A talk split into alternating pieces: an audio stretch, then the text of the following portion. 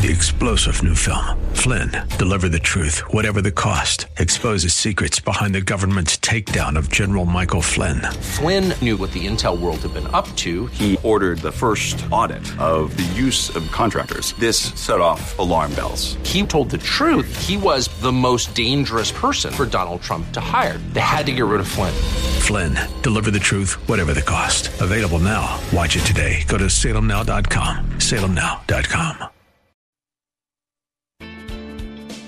Welcome to Conversations with Cinthia. Over the next hour, you'll have the opportunity to listen to Cinthia Hiett, an internationally recognized therapist and life management expert in private practice, with offices in Phoenix and Scottsdale.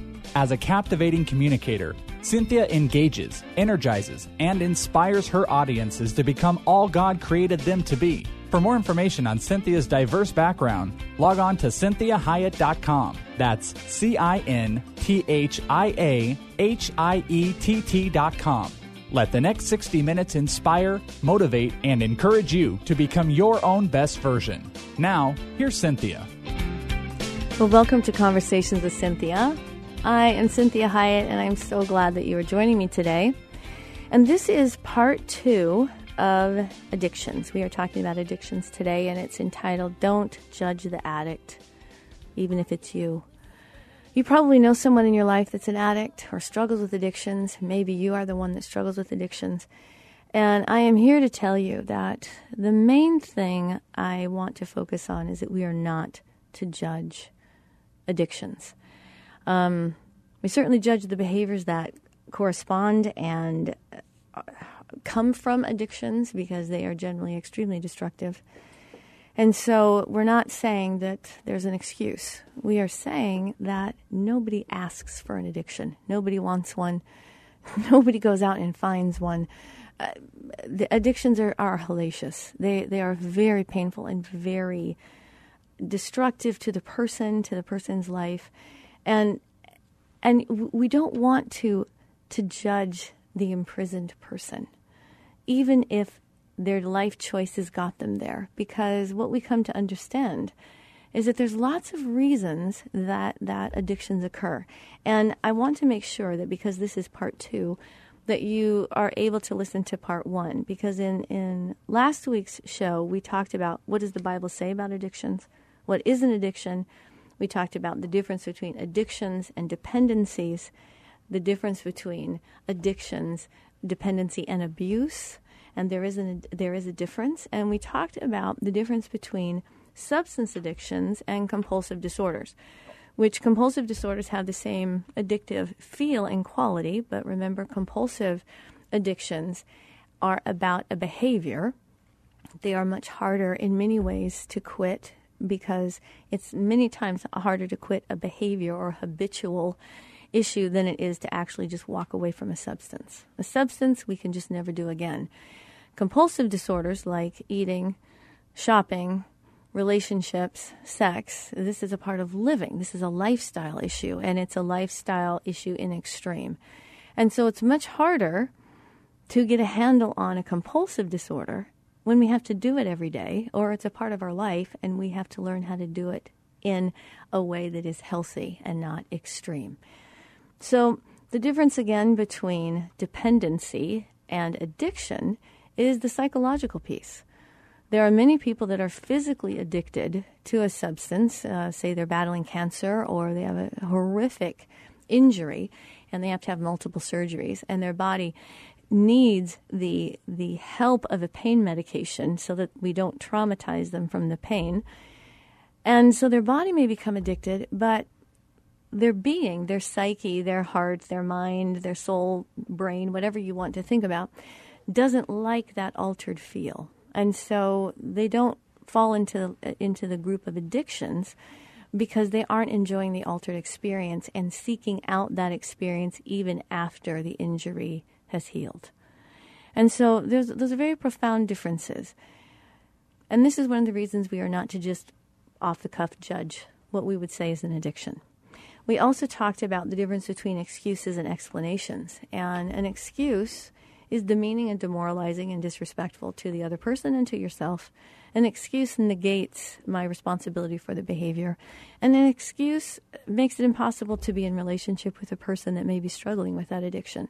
An explanation is imperative when we are wanting to heal from an addiction or any type of dependency or compulsive behavior.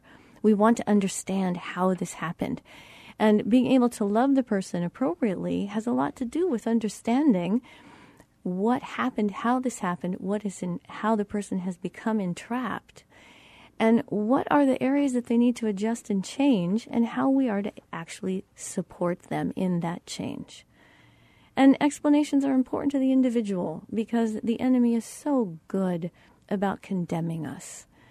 And so we talked a lot about not judging people because we don't know what's really going on inside of them. We're not in them. We don't walk their walk. We don't know really what the pain is that they are trying to medicate. And so we, we want to expl- have an explanation. It helps us to feel closer to the person. It helps us to create more compassion and have empathy when we are going the long haul with them, when we are committed to walking that walk out with them. So we talked a lot about the difference between excuse and explanation and why those, that difference is relevant. And then we talked about what, what creates or causes an addiction, and, and we talked a lot about trauma, post traumatic stress disorder, chronic pain, genetics, predisposition for things, um, and again, severe injury, anxiety disorders, depression, uh, a lack of coping skills. And, and that's, that's kind of in general the, all of these types of issues can really usher in the opportunity for an addiction to take hold. And so when we work on healing from addiction, we're going to look at all those areas. What's the gen- genetic predisposition? What, what is this cluster effect of, like for myself, I, I had a, a predisposition to a lot of, of my family of my, my biological family. There's a lot of addictions in my biological family. And then i was adopted. And then i had trauma growing up as well. I had sexual abuse as a child um, not and as a young adult not necessarily in my family. But i had trauma on top of of being adopted on top of then also having a genetic predisposition. And so that then my temperament would lead me in some ways to addictions as well. I'm a sensitive person, I'm a creative person, I'm an artist, I'm a musician. And so there's a lot of things that if I wasn't careful, I could have become a very highly addicted person. And so these are good explanations to understand who we are and how to be responsible with who we are so that we can be the best version of ourselves that we can truly be the person that God originally designed, and that we are then ushering in the help of the Holy Spirit and the help of the saints around us to really be able to heal from any type of addictive behaviors or compulsive behaviors and, and to not revisit them and to really truly walk in freedom. So, the last thing that we talked about as as we, we, we look when we looked at the difference between substance addic- substance you know addictions compulsive disorders and habits and I and I want you to understand that habits when they are done for the wrong reasons can become those dis- compulsive disorders. And habits habits can those habitual things can become obsessive. And that's one of the ways that we always understand that anything in extreme is what we want to look at. So, why is this habit so important to me? Why am I now entrapped by this habit? And that goes back to this issue of 1 Corinthians 6:12 that we talked about in the shows previous when we talked about making no your best friend and the power of no is that God says everything is permissible but not everything is constructive. So if I have a habitual behavior doesn't mean it's necessarily destructive. But am I held captive by it? Does it affect my relationships? Do I have to do that habit in lieu of getting to work on time? Or in lieu of being with my friends or family? Do I get preoccupied if I don't get to engage in that habit? That's where we would say a habit has become compulsive. And that's the difference. Habits, we all have habits and we want to have good habits. So our brain, we work really hard on helping our brain create good habits for us. And so the more that we do something habitually, the better our brain gets at doing it. And it becomes more efficient at doing it. And it helps us do it.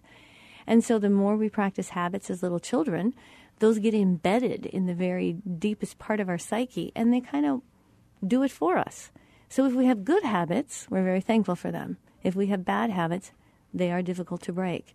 If the habit becomes compulsive, it can also then become an addiction.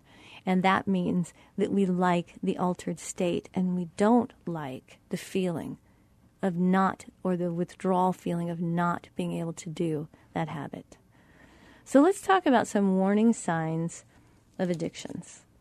What, what would that really look like? Because when we talk about the difference between abuse and addiction, abuse means I overindulged. Abuse means I crossed some of my own personal lines or boundaries as to the rules that govern me.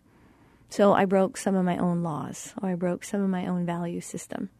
So abuse of a substance, abuse of a behavior does not qualify an addiction. So if I um, went out with friends and indulged way too much in drinking and ended up sleeping with somebody, and I have to wake up the next day and say, I got drunk and I had sex and I crossed every line that I ever would have thought I would cross and I did it last night. What the heck happened to me?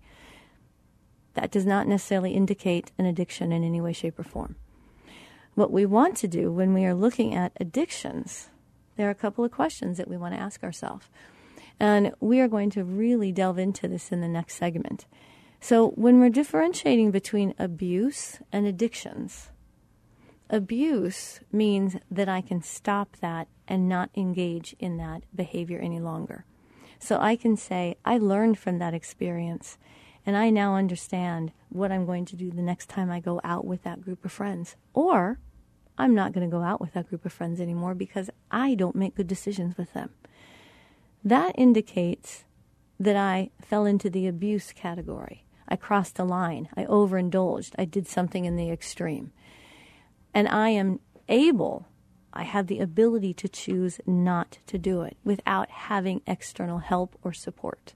I can make that choice on my own. I can say no to myself. That indicates a mishap. That indicates a crossing of a line.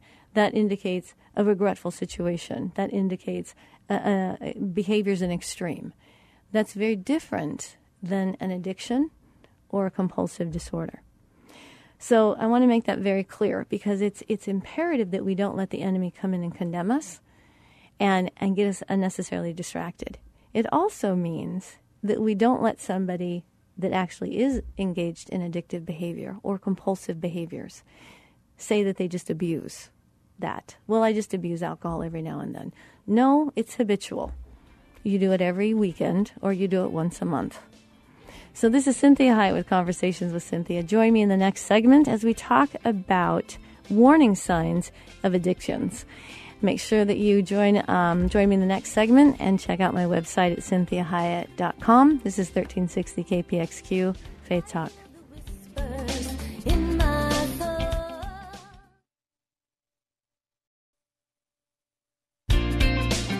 Well, welcome back. This is Cinthia Hiett, and you are listening to Conversations with Cinthia. So, if you're just tuning in, we are talking about addictions, and the title of this show is don't judge the addict, even if it's you.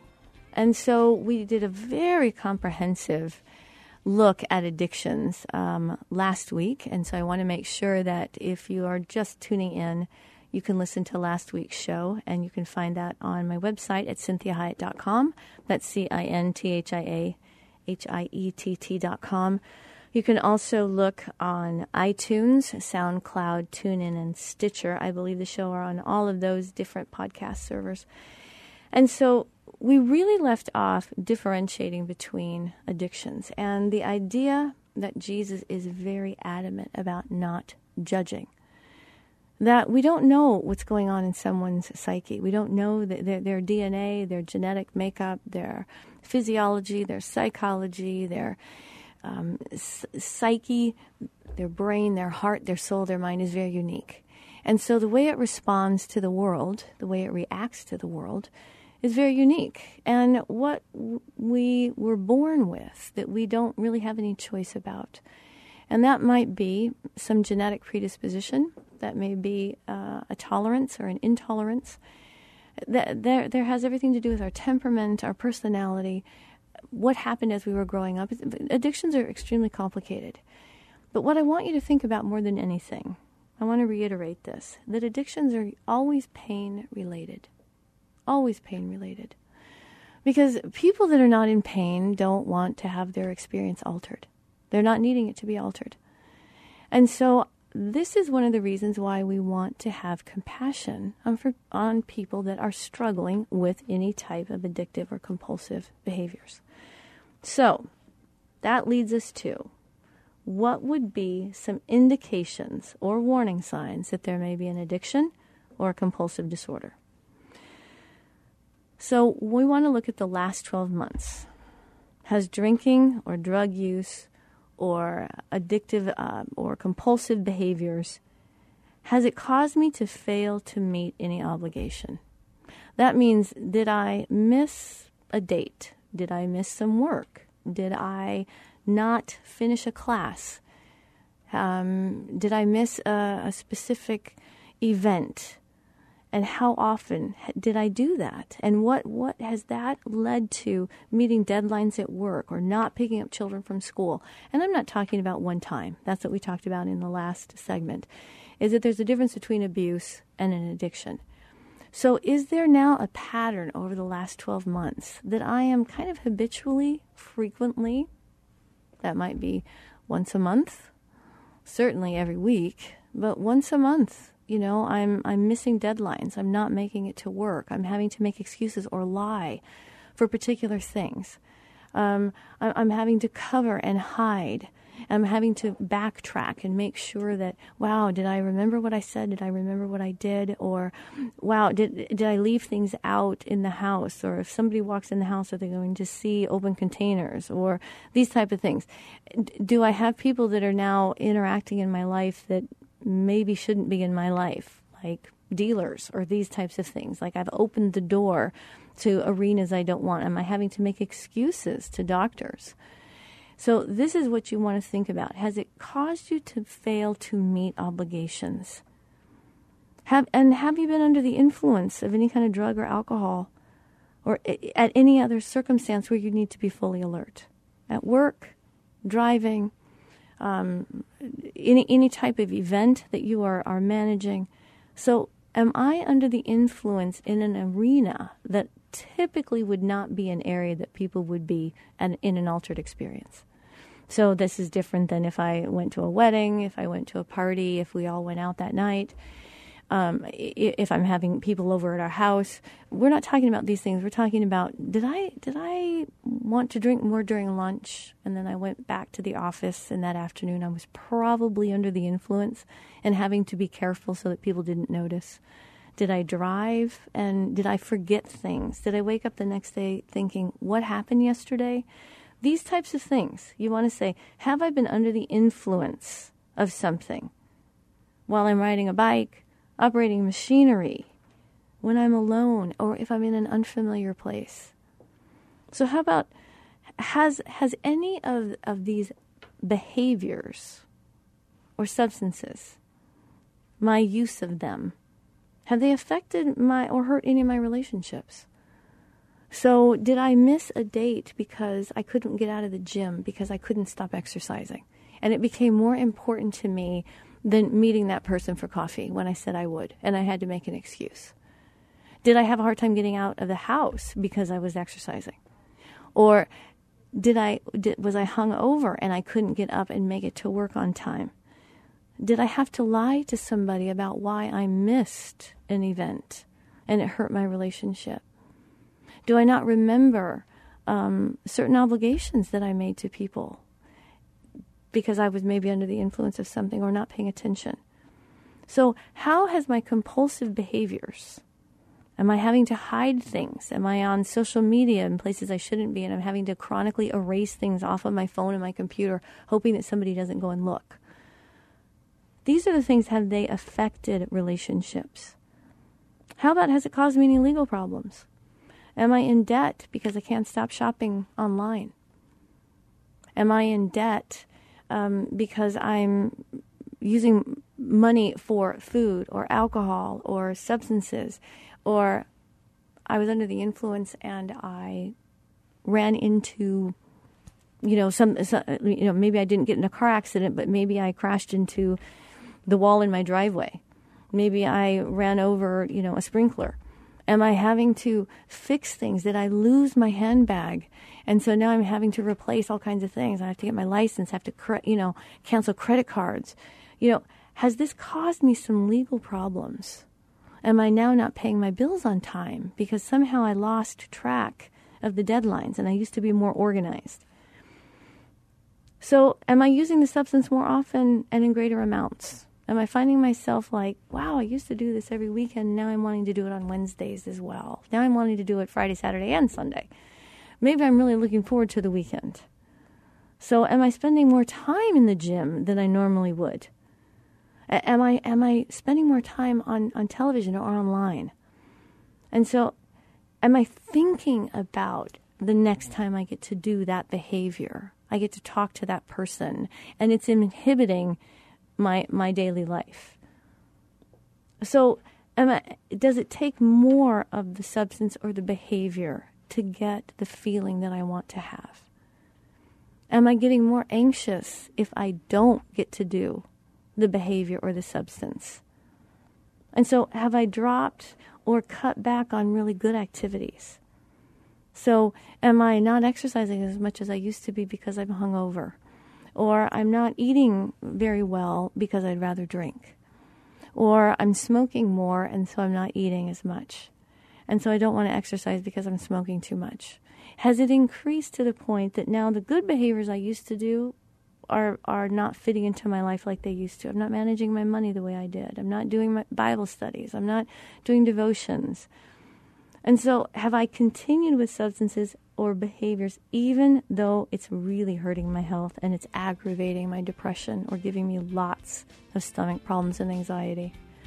So I want you to look at those. I want you to think about those. And join me in the next segment. This is Cinthia Hiett with Conversations with Cinthia, and we're talking about don't judge the addict, even if it's you. And we are going to talk more about warning signs and help.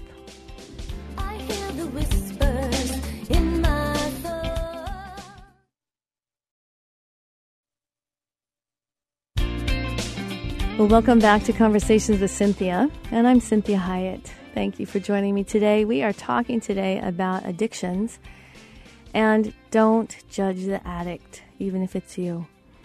And so we talked at length last week. This is a two part series, so I always want to remind you to visit the website and you can listen to both the shows in its entirety. And the, the first part last week, we really talked about what addictions actually are and the differences between addictions and compulsive disorders and habits and dependency and how addictions are created, how they happen. And in the last segment, you know, we really, really talked about just this idea of how what are warning signs of addictions and how you know if you know, I'm either actually in an addiction or I am on the the border of creating one. And and how to recognize that in other people as well. And so remember, when we are seeing things in other people, we are always wanting to take the tack that Christ takes, and that is that we have kindness always. And understanding that we don't walk in that person's shoes. So we really don't know what it's like in their life and why this seems to be quote unquote working for them. Because nobody uh, uh, picks an addiction when their life is working. That they, addictions don't just occur because everything is going so well and I'm so happy. So there, there's a lot of explanation, and we talked about the difference between an explanation and an excuse. And so I, I want to take a little bit of time and talk about some Bible verses that can help with addictions and some, some comforts as well. So whether the, al- addiction is alcohol or drugs or sexual or it's compulsive, it's eating, it's shopping, it's exercising, perfectionism, whatever it is, there is some encouragement for this. And and so I really like this one in, in Isaiah 5:11. It says, "Woe unto them that rise up early in the morning, that they may follow strong drink, that continue until night, till wine inflames them." And when God says woe to them, I really want you to understand that we're not reading these verses through the eyes of condemnation. He says, "Oh my goodness." He says, "Honey, people, oh my gosh, woe to you." You are going to not have the day that I planned for you. You're not going to have the life I have in store for you. And so, whoa, whoa. And so he is saying this with compassion, with understanding, with the, the parental help of please don't. And to say, let me help you. This is not the way you want to start your day. And if you're starting your day this way, we want to look at that. We want to ask ourselves, why is that working for me? Why would I start my day with alcohol? Why would I be doing that? And not through the eyes of judgment, but through the eyes of understanding that God loves the captive people. And he says he does not condemn his captive people. He does not despise his captive people. So let's look at this Matthew chapter 6, 9 through 13 says, After this manner, therefore, pray ye. Our Father, which art in heaven, hallowed be thy name. Thy kingdom come, thy will be done. On earth as it is in heaven, give us this day our daily bread. Forgive us our debts as we forgive our debtors. Lead us not into temptation, but deliver us from evil. For thine is the kingdom, the power, and the glory forever. This is the best prayer for any addiction. Because this is what it does it first claims that God is my Father. It says, Our Father who art in heaven. That, that's me saying to God, Thank you for being my, my dad. Thank you for being my Father. You are my Father. You are in heaven. And you know how to get me to heaven. And I am revering your name because your name has power. Your name, just the mention of your name, can empower my life and help my life. And then it says, Thy kingdom come. This is where I'm saying, God, you are in heaven. I need heaven down here on earth because I'm struggling. I need help down here. I need your kingdom to come to my life. I need your will to be done in my life the way you want my life to work.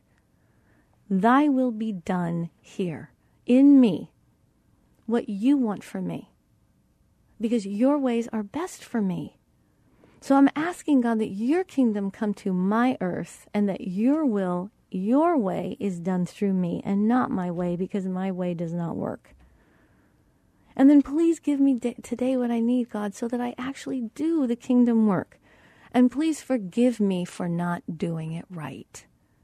Forgive me, God. Help me to forgive the people that are hurting me as well, so I don't have that pain encourage me me toward bad behavior. And then I say to God, please lead me away from temptation. And I say to God daily, Jesus, help me follow you out of temptation.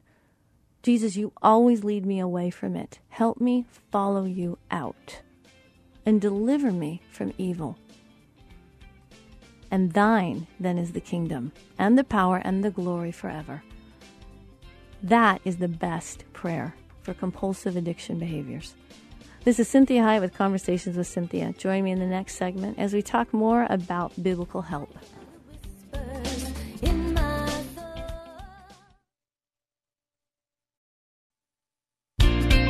Well, thank you for joining me this afternoon. This is Cinthia Hiett, and you are listening to Conversations with Cinthia. Always glad that you joined me.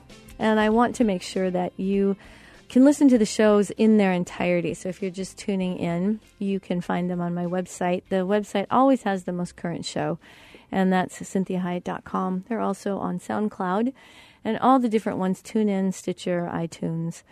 And and this really helps because this is a two-part series and this is on addictions.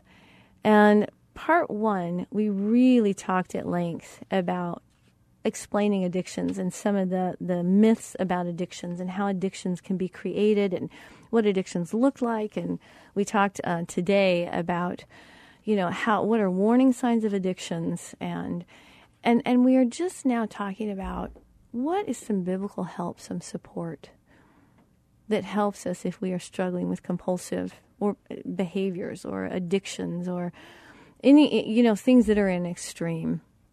And so we left off with this beautiful verse that Jesus gives us, and that is the Our Father prayer. And that is truly one of the, the best prayers if you are struggling bad with bad behavior, self-medicating behavior, behaviors that are in extreme.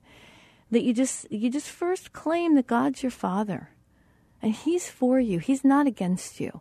He tells us he does not despise his captive people and that he has come to set the captive free. And that is his mission. That is his goal, is to redeem us and redeem our life, redeem our body from the fallenness so that we might be the people that God has created us to be. So we first say to God, You are my Father. You are my Father. You have claimed me, God. You have not abandoned me. You have not walked away from me, no matter how much it might feel like it, no matter how much I feel like I might deserve it. You are my Father, and I can call out to you as my Father. And then it says that, you know, your name is great. Hallowed is your name. So this is one of the most powerful things that when we say, evoke the name of Jesus, Jesus Christ, Son of God, have mercy on me, a sinner. And that is the tax collector's prayer. That immediately ushers in the help of angels, emissaries that come to help us in our need. That immediately calls upon the Holy Spirit that we say, Jesus Christ, Son of God, I am evoking the power and the name of Jesus and his victory over death to say, Jesus Christ, Son of God, have mercy on me, a sinner. I need mercy. And mercy is immediate. Mercy is that, that beautiful thing that says, you don't get what you deserve. That's what mercy is. Mercy says, You deserve to go to jail. I'm letting you go. That's when the judge says, I'll have mercy on you. So I'm saying to Jesus, Have mercy on me. I deserve so many things. Please have mercy on me because I am stuck. I am in a pit. I am in a rut. I am afraid. I don't know who to talk to about this. I don't know how to talk about this. I don't even know how to face it. So have mercy on me.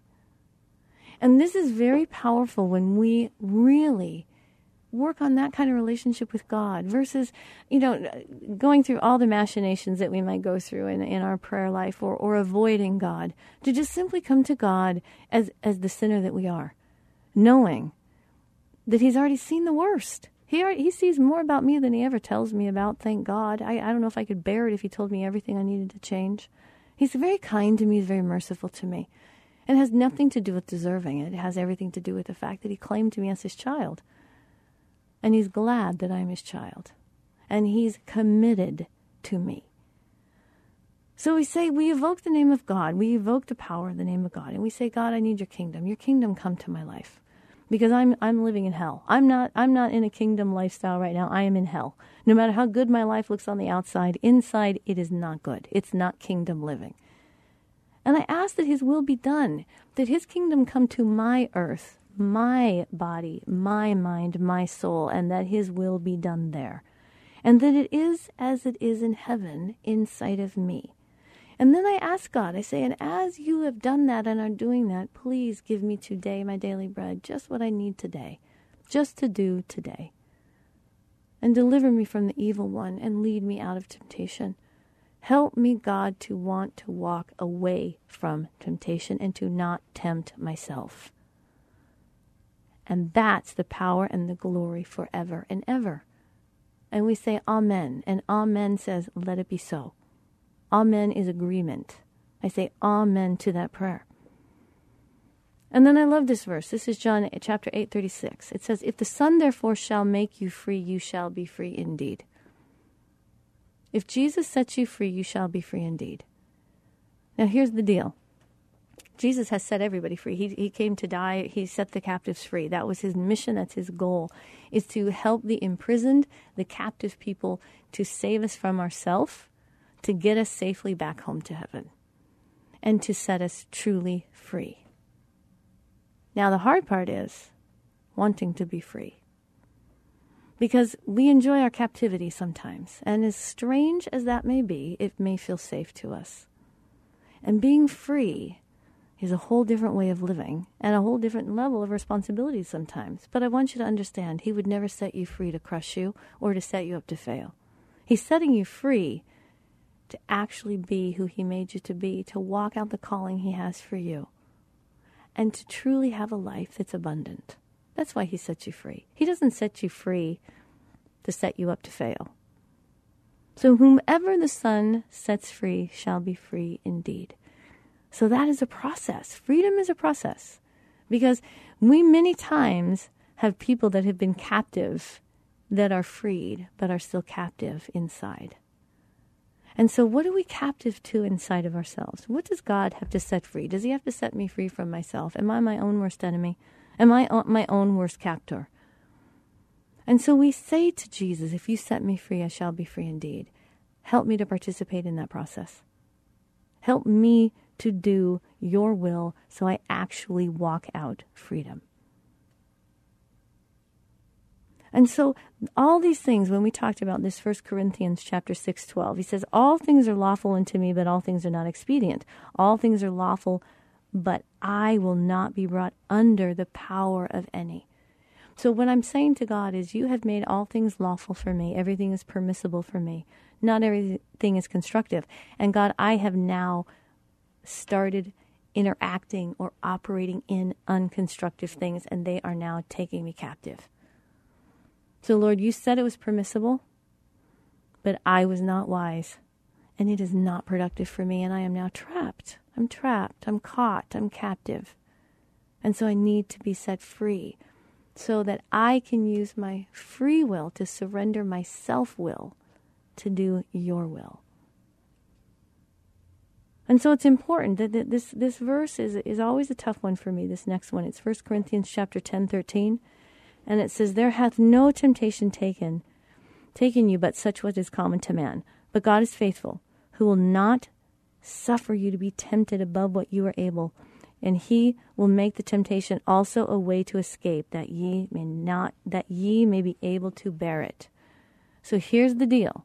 When we say that god if jesus sets you free you'll be free indeed. What he's saying in this 1 corinthians ten thirteen, he says there's no temptation that's not common to every man on the planet. There's no temptation that is unusual to man it may be unusual to you you may have, have been this may be the first time you're tempted by it but somebody in the course of time and on this planet has also been tempted in this way. There is nothing new under the sun. So he says God is faithful and he'll not let you be tempted beyond what you can bear. Now, this is this is key. The way that he says that you can bear the temptation is not that you fight it out yourself. I, I, I frequently am telling clients, I tell myself, please don't try to fight a temptation. You flee a temptation. You run away from a temptation. You don't try to take on a temptation. The best way to overcome a temptation is to walk away. Not battle it out. It, it generally will, you will succumb to it. So this is why he says, but with every temptation, he's going to make a way of escape. So you'll be able to bear it. The farther away you get from the temptation, the easier it is to bear it. The farther away you get from it, the less tempted you are. So you flee a temptation. And if that means physically you run out of the building, you run away from the refrigerator, you get in your car and you drive away from that person, whatever it is that you need to do, get away. Because once you get away, you have more ability to think in your right mind. And the enemy has less access to you, and you get perspective on what was tempting you. And it many times, most frequently, does not feel as tempting the more light you shine in the dark places, the more you see that temptation for what it actually is. And so 2 Corinthians chapter 5:17 says, "Therefore, if any man be in Christ, he is a new creature. Old things have passed away; behold, all things become new." Now, this is a process. This is absolutely a process. And many times the enemy wants to condemn us with many of these Bible verses. And we think that we should be walking them out today. And and what this is saying is some of this is past, present, and future talking to us. And he's saying, if any man be in Christ, he's a new creature. Absolutely. Old things have passed away. Absolutely. All things are becoming new. Well, some of it, I have to catch up with that. I have to catch up with this, this concept. And one of the ways I catch up with it is I let current things become old ways. And the way I do that is I flee from temptation. So the farther I flee from it, the more in my past it is, the more it dies. The more I die to it, and the more it dies. And so if I am in Christ, He is constantly helping me become a new creation. Every time I choose differently, I become that new creation, more and more of that new person. That means that God's not keeping record of all my wrongs. He's saying, just do the next right thing. I don't care if you've done it bad 10 times today. I don't care if the whole entire first three quarters of the day has been lost to an addictive behavior. Start today, right now, as if it's a brand new moment. You walk from this moment on to be a new person. And that's the hardest thing about addictions is we want to play our mind wants to play all these games because our mind is held captive our brain is held captive our soul our spirit is captive and wants to play games and say well you know i ruined the rest of the day. We'll start tomorrow. And god says old things are passed away. New things are now. Do the new thing now. Right now walk away from it right now and that's one of the hardest things to do so I want you to listen to this last one. This is James uh, chapter 1, verses 12 and 15. It says, Blessed is the man that endureth temptation, for when he is tried, he shall receive the crown of life, which the Lord hath promised to them that love him. Let no man say when he is tempted, I am tempted of God, for God cannot be tempted with evil, neither tempteth he of any man. But every man is tempted when he is drawn away of his own lust and enticed. Then, when that lust has conceived, it brings forth sin, and sin, when it's finished, brings death. So this verse in James is saying, Blessed is the man that endures the temptation. That means I don't succumb. That means being a Christian means I will always be tempted. Every as long as I live down on this earth I will be tempted. And God is saying, I'm helping you run the race. And this is an endurance race. That means that I don't keep record of wrong with myself. I simply do the next moment as good as I possibly can. And the past is the past, and I let the past be forgiven, and I start new every moment. And I don't keep track of all of that. I simply say, God, I'm running this, this race, and I want to be able to endure this. And the more that I endure, the more that I press on, the more that I push through. And that is with the help of Jesus. That is not in my own strength. And that is with the help of friends and family, not in my own strength. So, this is Cinthia Hiett with Conversations with Cinthia. I'm so glad you joined me today. And God bless you in your journey. Please have grace and mercy on yourself. Do not be afraid of grace. Make sure you visit the website at cinthiahiett.com, and I'll talk to you next week. Have a blessed week.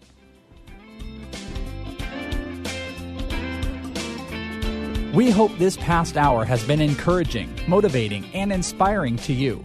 We'd like to remind listeners that this show isn't a replacement for professional counseling or therapy. The messages and teachings shared during this show are given as a way to teach listeners with ideas and insights about how to become your own best version. Cinthia is available as a keynote or guest speaker for corporate or spiritual events. To contact Cinthia, go to cinthiahiett.com. If you missed any part of this program, you can hear a replay at any time at faithtalk1360.com. Join us again next Sunday at 4 p.m. for Conversations with Cinthia on Faith Talk 1360 KPXQ.